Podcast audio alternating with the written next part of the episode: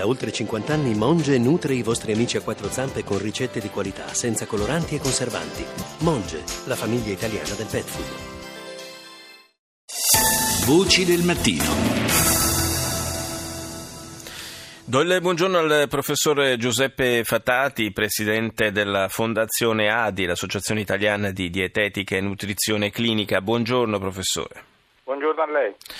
Parliamo eh, appunto di, di obesità, ma soprattutto partiamo da un, da un dato di, di cronaca, di attualità. Eh, è recentemente stata presa eh, dalla città di Filadelfia per la prima volta negli Stati Uniti l'iniziativa di tassare le eh, bevande dolcificate, quindi mh, diciamo in generale sia i, i succhi sia le, le bevande gassate, di cui si fa un grande consumo negli Stati Uniti, perché queste bevande eh, sono accusate di contribuire alla diffusione della, dell'obesità eh, proprio a causa del, degli zuccheri che contengono, e un'iniziativa del genere adesso è eh, allo studio, eh, quantomeno viene, eh, se ne discute anche in Olanda e sarebbe la prima volta in Europa. Eh, come mai queste bevande finiscono sotto accusa? È, è giusto puntare il dito contro queste bevande?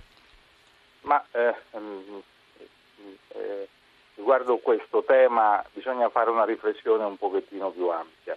Certamente l'utilizzo esasperato di bevande dolcificate, di dolci, di zuccheri semplici non fa bene al nostro organismo e può essere considerata eh, una delle concause, non direi delle cause, delle concause del sovrappeso e dell'obesità.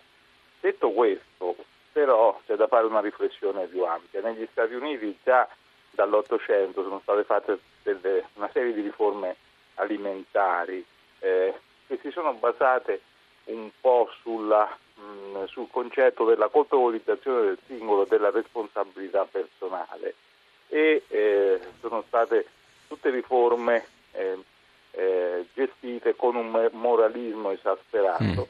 In realtà tutte queste riforme a che cosa hanno portato? A quello che vediamo oggi negli Stati Uniti, ad un aumento dell'obesità e non a una regressione. Quindi se noi guardiamo la storia ci rendiamo conto che tutte le volte che proviamo qualcosa diamo a questo qualcosa un'importanza maggiore e quindi in un qualche modo eh, stimoliamo i consumi invece di ridurli. Dico questo per far capire che in realtà colpevolizzare il singolo o il singolo alimento o, il sing- o la singola bevanda serve veramente a poco.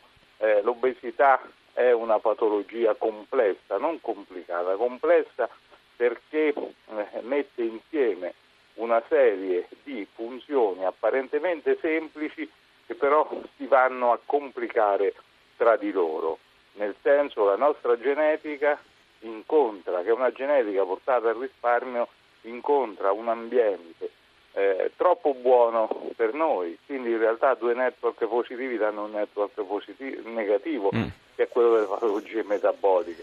Colpevolizzare il singolo e non fare interventi strutturali sull'ambiente, sui nostri comportamenti serve veramente a poco, serve soltanto a, a far sì che il management sanitario, il management gestionale di una nazione non investa in quello che dovrebbe invece essere la prevenzione. Per prevenire l'obesità non bisogna colpevolizzare, ripeto, una persona o un alimento, ma bisogna fare degli interventi strutturali. Eh, forse bisogna, bisogna anche allargare un po' il, il discorso a, alle tante maniere attraverso, attraverso cui noi assumiamo zuccheri, perché a volte eh, li assumiamo anche mangiando cose che, che, che riteniamo da questo punto di vista quasi innocue. In realtà gli zuccheri sono quasi ovunque. Ma gli zuccheri sono, sono quasi ovunque.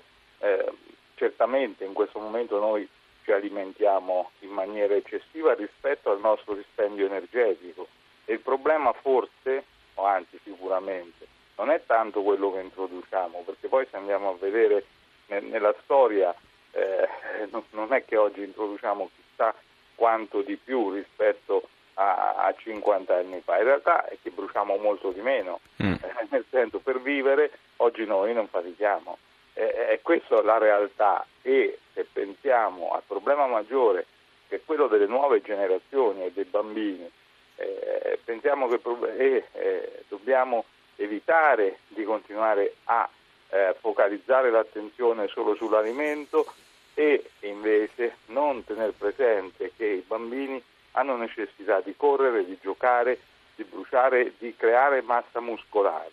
E allora, se riusciamo ad avere questa idea, dobbiamo pensare a degli interventi strutturali, ad esempio, che mettano in sicurezza le nostre scuole e che consentano ai bambini di percorrere magari gli ultimi cento, duecento, cinquecento metri a piedi, perché eh, se, se abbiamo un problema enorme in questo momento è sicuramente l'aumento di peso delle giovani generazioni, ma anche l'aumento della forza. I bambini non fanno più giochi di forza.